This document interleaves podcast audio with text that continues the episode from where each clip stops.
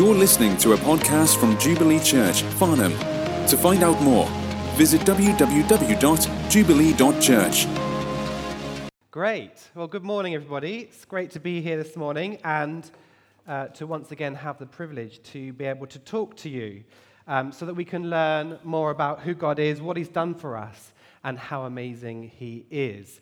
And um, as Sean's already mentioned, I've got the privilege particularly to talk to you about worship, which I think now, if you've been to Jubilee before, you will know is a particular passion of mine. I love to talk about worship. And in some ways, I'm kind of sat there just before uh, Sean got up to do the notice and thought, actually, do I need to get up and talk at all? Could we actually just spend the next hour and a half or whatever it would have been just worshipping? And um, certainly I would have loved that because that's what I love to do. But I think there is something right in coming to the Word of God and giving that uh, prominence in our meetings together. So, hopefully, today I'm going to share with you a few kind of practical aspects of what is worship.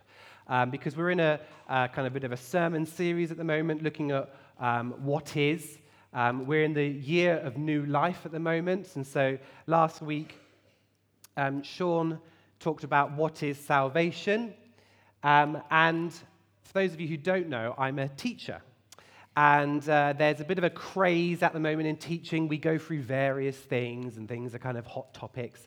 And at the moment, the hot topic is what are called silent starter quizzes or knowledge recap quizzes.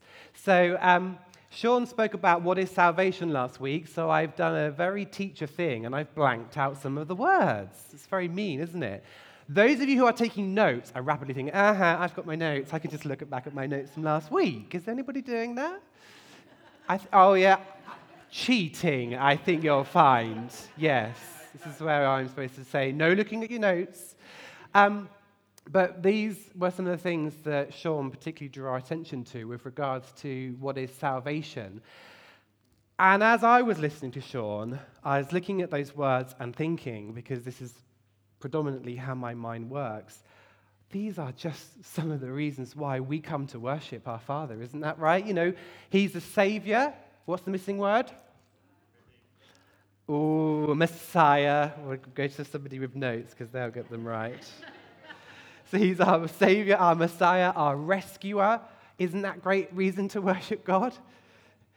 Atonement, sacrifice, and lamb. He's the lamb. Which word have I missed out there? Justification, debt, and forgiveness. He is a God who forgives, another great reason to worship him. Election. Yes, very good. I'm impressed, especially if you haven't got notes, because my memory is rubbish. Very good, Alex. Yes, election, grace, and favor. Uh, one missing word there mercy and compassion. It was love. Love. Sean, they're not remembering an awful lot, but I, Sean's struggling to remember them, so it's okay, it's okay, it's okay. Uh, and the last one healing, wholeness, and.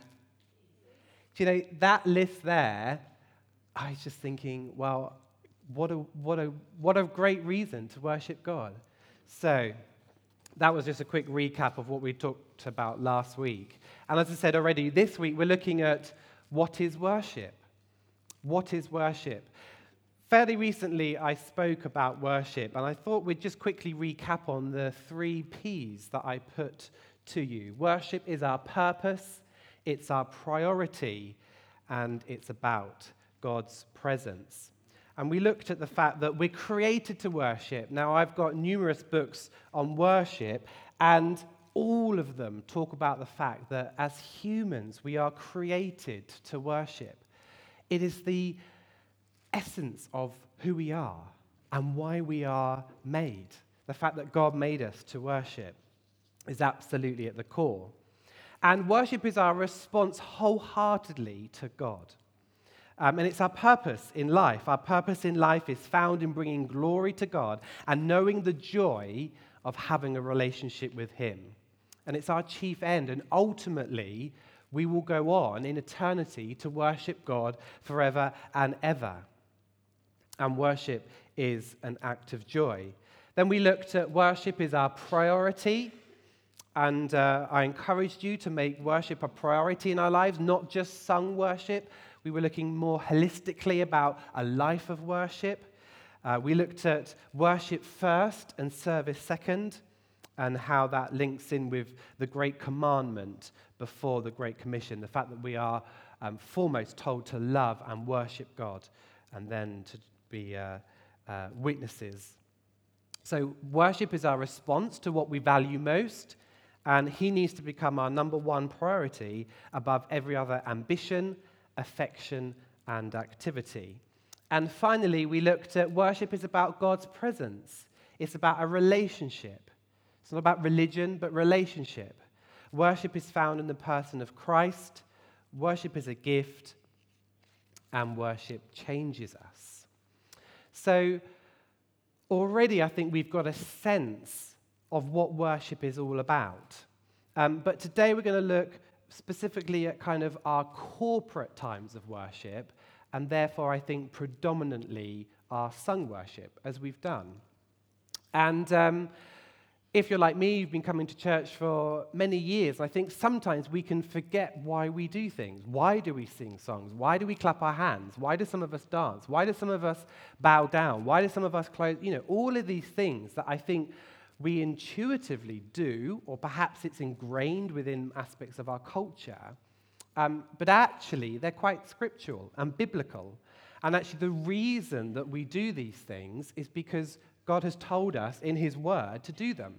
He's told us to sing songs. He's told us to lift up our hands. He's told us to bow before Him. And so, this is, I suppose, just a quick reminder of why we do these certain things. So, a good place to start, and uh, something I'll often do in my assemblies, is look at the definition of a word that we're looking at. So, the word worship is the feeling or expression of reverence and adoration for a deity. So, there's two, well, three key words I would say in there expression, reverence, and adoration. And that's what worship is. Worship is an expression of our adoration towards God. I really like this definition by, um, I'm not really sure how to pronounce her surname, Anna Hellebronth, I think. Uh, she's a songwriter and uh, works at Worship Central. And she says this, although I think, if I'm honest, she's nabbed it from somewhere else, but I couldn't quite find where it was from.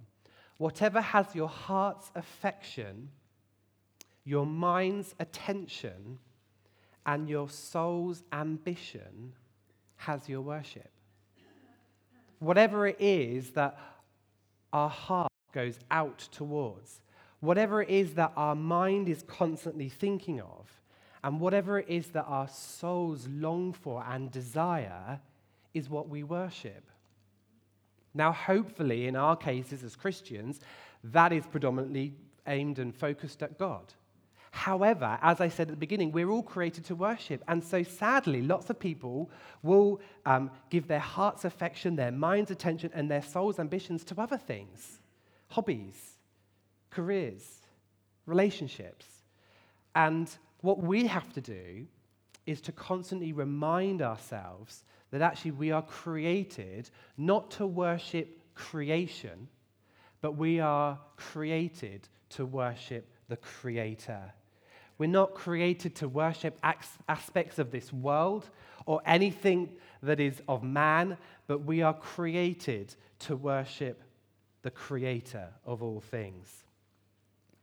And um, I think sometimes worship can be a little bit peculiar, a bit strange, and there are some phrases that we sing or do or say that, if I'm honest, if a, a kind of non Christian were to hear us, they would think it was all a bit crazy. You th- sing songs about fire falling down from heaven and being washed in Jesus' blood. And sometimes some of these things are a bit unusual. And so I thought we just want to unpack some of those. Um, but first of all, one of the things I really uh, love to ponder on and think of is who do we worship? Who is God? What is he like? And why do we worship him? So there's a bit of a long list for which I apologize, but um, just as a, a, way of kind of reminding ourselves, well, why do we worship God? Is, is he even worthy of our praise and adoration? There are some things here. There's a great book, um, The Attributes of God, um, which talks in more detail about these and is really, really good to inspire you to worship God. He is infinite, He's self existent, He doesn't have an origin, He knows no beginning, He has no middle, He has no end. He's immutable. God never changes. He's dependable. He is the same every day. He's self sufficient. He doesn't have any needs. He's omnipotent. He's all powerful, omniscient. He's all knowing. He's omnipresent. He is always everywhere. The God that we worship is wise. He's full of perfect and unchanging wisdom. He's also faithful. He is infinitely, unchangeably true. He can't change because he's already perfect. The God we worship is so good. He's kind and full of goodwill. He's just, perfect in all that he does. He's merciful and compassionate. He's gracious. He's inclined to spare the guilty. God is loving, and his love for us is unconditional. And he's glorious. He's beautiful and he is great. Now, that list could go on and on and on and on because there are so many reasons why we're called to worship God. There are so many reasons, but that's just to point out a few. Now, sometimes people ask the question well, if God is all of those things, why does he need our praise? If he's already perfect, if he's already powerful, if he's already all of those things that we've described, why do we need to praise him? Surely he doesn't need any of that. And um, got this quote here which says, When we act out of our love and acknowledgement of Him in this way, we fulfill our purpose, which I spoke about earlier. And when we are rightly fulfilling our purpose, we have the best possible joy. God is pleased, our relationship with Him is enhanced, and He has rightly received what He deserves. Luckily, this is not a difficult command to follow, for when we truly love Him, our praise will flow naturally from that love. Now, the, the key bit in there is about it's what God deserves. And God desires the praises of his people, he longs for it. And uh, one of the stories that I read, which really kind of helped me to understand this, was about a school teacher who got given uh, a fairly naff penknife by one of their students. Now, that teacher didn't need that penknife. They'd have probably had a far more superior penknife back at their home. But the fact that a child had given that gift out of love, out of adoration, as a way of saying thank you to their teacher, it meant so much. And um, I've got two little kids, six and four years old, and we're at that lovely stage where they're just learning how to write.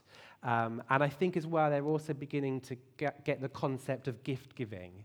And so every now and then, I will go up to my room and I will see there's a little note on my pillow. Um, normally from Esther, although Elijah's latched on because he's realized that I really like that. So uh, he said, Oh, I want some of that action. I'll, you know, I want to get that um, thanks from my dad. And it's the same thing, isn't it? I don't need those notes. I don't need Esther to tell me that she loves me. But it means the world to us, doesn't it, as parents, to have our children tell us that they love us and that they're grateful and, and that they do something in their own small way to show that appreciation. And our Heavenly Father is the same. He doesn't need our praise. He can't be made bigger. He can't be made greater. He can't be made more powerful. It can't magnify his love or his compassion because he's already all of those things. But what it does is it pleases his heart for us to hear him, for, uh, for us to say to him, Father, I love you. I worship you. I adore you. I think you are incredible. And that pleases his heart so much. And it talks about um, how God sings over us. And I think that's what happens when we, we worship him. He sings over us. God loves to sing over us. He delights in the praises of his people. So that's why it's important to not think about God needing our praise in terms of making him bigger or better or more powerful. It's the fact that he delights in the praise of his children. So I mentioned at the start about some of the um, kind of practical things we do here on a Sunday. So we're going to look, I'm going to focus predominantly on Psalms because uh, a psalm is a book of praise. Um, they, are great places to go as worship leaders. We love the Psalms. Uh, they're great for kind of calling people into worship. And so we're going to look at um, seven Hebrew words for praise. Because actually, um, our English language has been kind of condensed down. And actually, they're not just seven, there's lots and lots more. But these are the kind of seven ones that are used most often in uh, Psalms and other places in the Bible. And I think what it will help us do is understand a little bit about some of the practices that we do. Now, I'm not an expert in languages. In fact, it was the subject I found most challenging at school. Um, back in my day, we had to take a language. Students don't have to do that at the moment. Um, but I had to take French, and goodness me, I found it hard. Uh, little did I know that uh, actually, had I paid more attention in my French classes, I might have been a little bit better at communicating with my French grandparents, uh, my, my Chrissy's grandparents, my in law parents, whatever they're called. Um, yes, anyway, so those exchanges might have been slightly less awkward if I'd have learned a bit more French. Um, so, yeah, so I'm not kind of an expert in Hebrew, but what I think these do is help us understand some of the things we're going to do. So, I might pronounce them incorrectly, so apologies if there is a Hebrew expert in the room. So, the first one is um, halal. And the kind of dictionary definition, I suppose, um, would be all of these words are praise, by the way. So, um, in Psalms, you'll see the word praise, but it, in some instances, it will be halal, which will be um, a slightly different variation on it.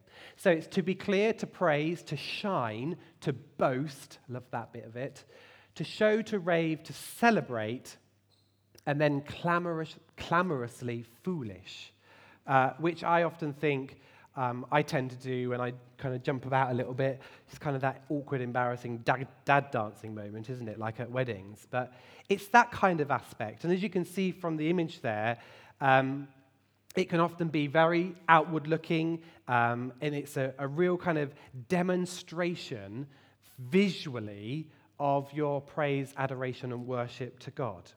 So um, you'll probably also realize it's similar to hallelujah. Okay, so it's the same root word, and so it essentially is another way of kind of saying praise be to God. And this is the most common um, Hebrew word used. It's used 96 times. Um, it clearly shows which team you're on. Again, I love that. Clearly shows that you're on God's side, you're on His team, and you want to praise and worship Him. And to an outsider, if you were demonstrating this aspect of praise um, in its truest form, outsiders might think it a bit over the top, a little bit too much, a little bit, ooh, that's a little bit OTT. Um, but actually, I think that this word is uh, a way of showing exactly how much we love God. So, uh, this isn't from Psalms, my apologies, but this word, halal, is used when uh, Jesus is walking into Jerusalem on the donkey and, they, and the crowd are going mad Okay, and you can, man- you can imagine it, can't you? You know, Jesus has done all these amazing things, and they, they're going crazy to the point where uh, the religious leaders say, uh, Jesus, can you tell your people to pipe down? You know, they're being a bit crazy. Uh, they need to be a little bit more reverent. And, he, and Jesus responds by saying, if they were to keep quiet, these stones will cry out. So, it's that sense of halal. Jesus was center st- stage at this point, and people were absolutely showing that they were worshipping him.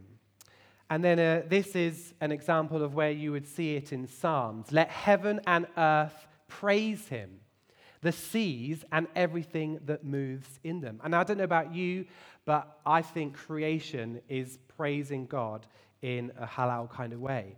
Creation is extravagant. If we look back at those words, we could apply them, couldn't we? You know, if you look at creation, it's clear that God is there in it. Um, creation is quite boastful, isn't it? You know, don't you look at uh, creation sometimes and think, well, that is pretty full on. You're, you're boasting about how amazing God is. So that's the first one. Next one is yada. And um, this means the extending of hands to throw out a hand or to lift hands upwards in praise and surrender. So you'll have seen many of us, myself included, doing that already this morning. And you might be thinking, well, what on earth are they doing that for? Is he up there? Are they, are they pointing to him? Can they see him up there? What's, what's that about? Um, but actually, it is scriptural. So um, this is about throwing hands upwards in praise and surrender. It's, um, I suppose, quite interesting that, of course, the gesture to surrender is to raise up your hands yeah, so if you're, you know, you're kind of saying, look, no, uh, you know, I'm in your hands. You know, I'm not, I'm not, I've not got the agenda here. I'm in your hands, whoever it is, police, whatever. It's a, it's a signal of surrender, isn't it? And that's what we do when we lift our hands up to Him. We're surrendering to His power, His might, and His authority. And we're showing Him that, just like we would if we were in a situation, where no, uh, you know, I'm in your hands. I surrender to your authority if that were to be the case, I'm sure all of us would intuitively do that. We're reaching in His direction, longing to be free from our sin and our brokenness. There is no greater relief than to know we are in a, a right relationship with our Creator. Um, one of the Bible stories, there's loads of Bible stories about praise and worship, of course there is. Um, but one that I think is a demonstration of how important this aspect of raising your hands is where Moses is holding his hands and Joshua is fighting a battle, and Moses becomes weary. His arms physically become weary, and so his hands begin to fall. And as soon as um, Moses begins to lower his hands, um, the, Joshua starts to lose the battle. And so um, Aaron realizes this and the importance and significance of the raising of hands that he physically comes and holds up Moses' hands for him so that he can be um, continuing to praise God. I mean, doesn't that just show how important it is to lift up our hands? And the other thing, which I think is a great way of thinking about this yada, again, is you know, God is our heavenly Father and we are his children, and, and, we can talk about that scripturally, and we often talks about how that is a, way of we, we, should think about God. And what do kids do when they want help from their father? When they fall over, they come running to you, and they want you to pick them up. And what do they do? They raise out their hands in extension to pray. So, um, lots of examples of this. This one from Psalms says, "Let the heavens praise." your wonders. And that would be the word yada. Okay, so next one is tauda. Now, this is also to do with raising of hands, but it's slightly different in the sense that this is an extension of the hand in adoration, avowal, or acceptance. Um, and I suppose there are kind of two types of raisings of hands. One, which is the one we've just talked about, yada, which is bringing glory to Him.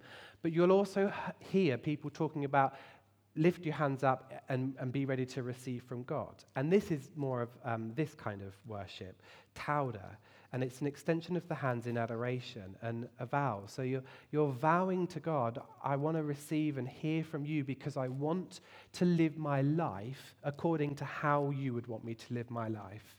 It's like we, we, you know, we say our vows, don't we, at weddings, because we're, we're promising to be there for each other as we get married. And it's the same kind of thing. This aspect of worship is promising to um, worship God and do as He would want us to do.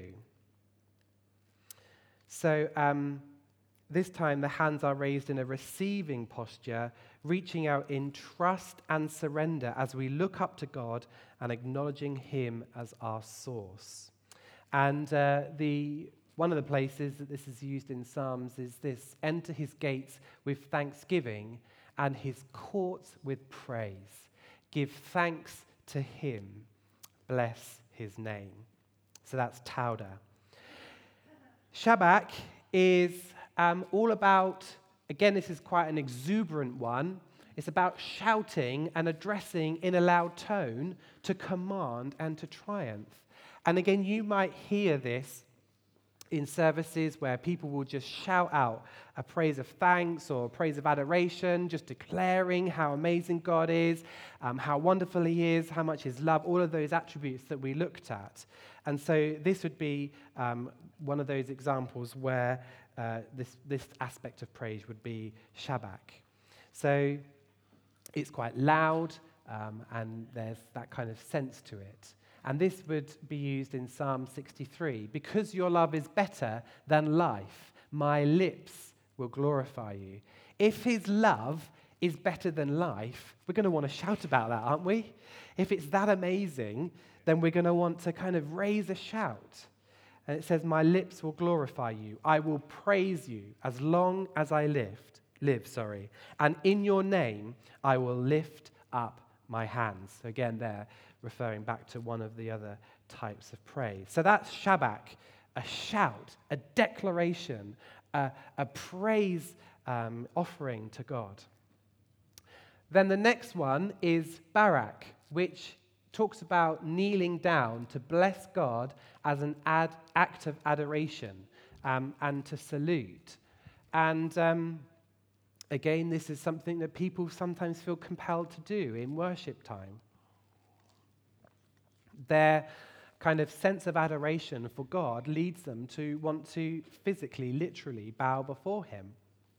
Now, we can do that um, literally, we can do that metaphorically, um, but this is a really, again, another really important part of our way of praising and worshiping God.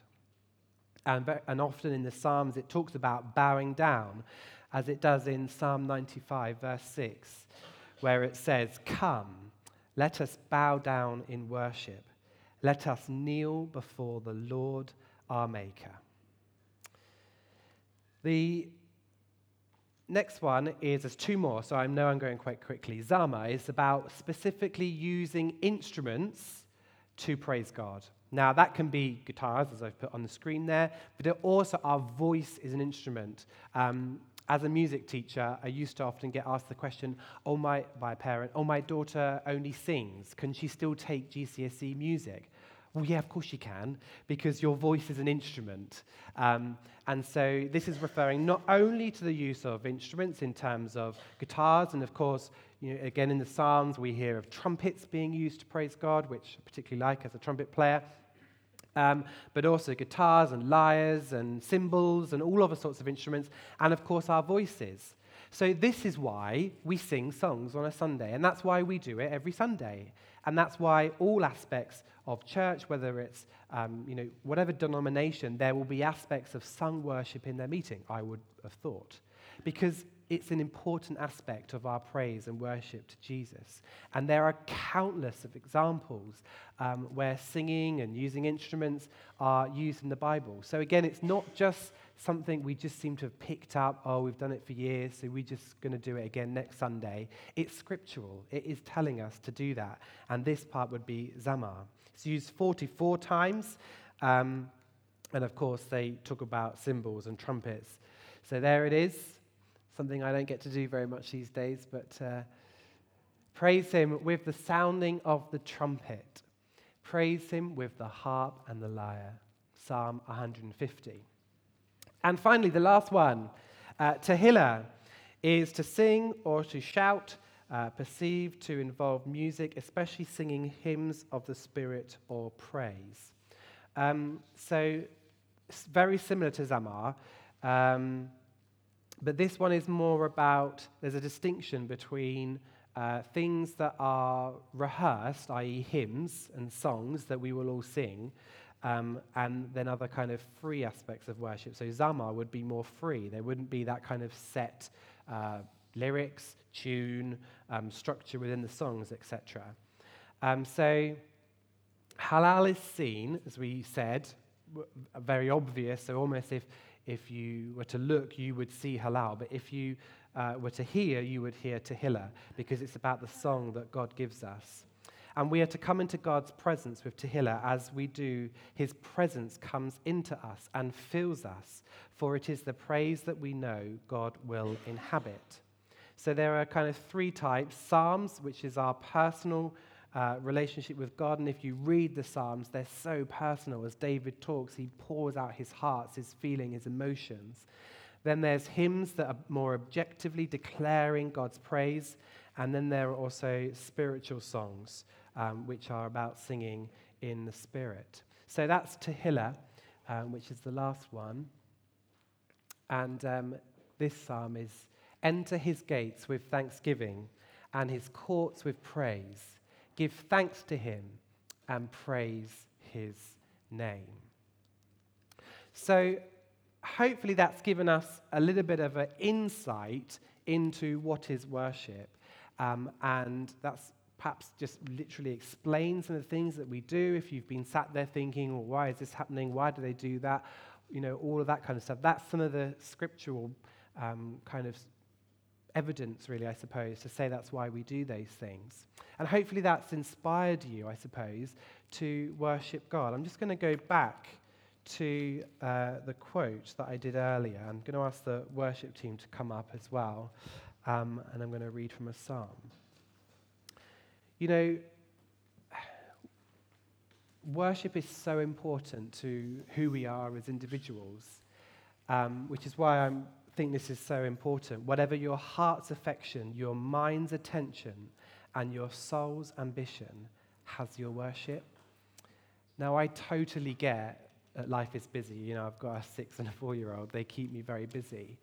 And I know that sometimes we can all be guilty of coming to church on a Sunday and not really being in the zone, I suppose. Um, and setting aside just for one moment the fact that you know, true worship, um, to worship in spirit and in truth, is about a whole life thing. But actually, there's something so important about coming together as a body of believers, as a congregation, as members of God's family. There's something so important about just forgetting everything else for this time that we come together just to praise and worship Him. Um, and I really believe in the power of worship. I really do. Because I know that we live in a world that isn't just about flesh, it's about the spirit. And so something happens. I'm, I'm not really going to be able to explain it to you because, as we've said, it's kind of incomprehensible. But whatever your situation is, whether you're in that place where you want to shout out a praise to God because you're feeling like you're on the mountaintop, or whether you want to stand and just receive and acknowledge that you need God's help, or whether you want to just close your eyes and reflect on His beauty, His majesty, and His splendor. Whatever it is, however you display your act of worship, and there is no right or wrong way of doing it necessarily, but what God calls for, what He longs for, is our desire to lift Him up he doesn't want us all to be the same. He's a creative God. He doesn't want us all to worship in the same way. He's just given you a song to sing, and I mean that poetically. He just wants your affection, He wants your longing. He, he wants you to rest and bask in His presence because, because when we praise and worship God, He interacts with us. He's a, he's a living God. And when, he, when we worship him, there will be things that will happen in our hearts, in our minds, and in our souls that we won't really understand. We won't be able to really take it in.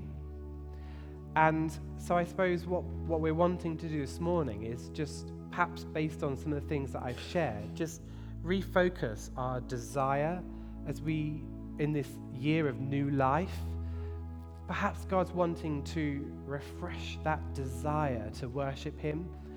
Perhaps He's wanting to create a new energy and excitement about who He is and what He's done for us. And so we're going to create some space. I'm going to ask um, you to stand just out of reverence, really. And um, if you're able to, I'd love you to do that. I'm going to read a psalm.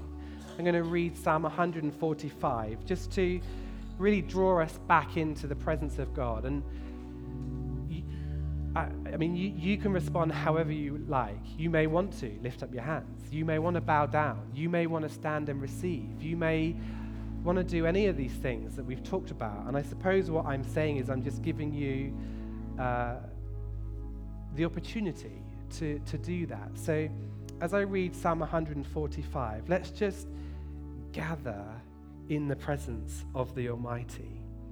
Let's not take for granted the fact that we are welcomed in to the Holy of Holies. We've been accepted as sons and daughters of the living God. Let's just stand in awe of our mighty Savior. Let's worship Him. Let's praise Him. Psalm 145 I will exalt you, my God the King. I will praise your name forever and ever. Every day I will praise you and extol your name forever and ever. Great is the Lord and most worthy of praise. His greatness no one can fathom.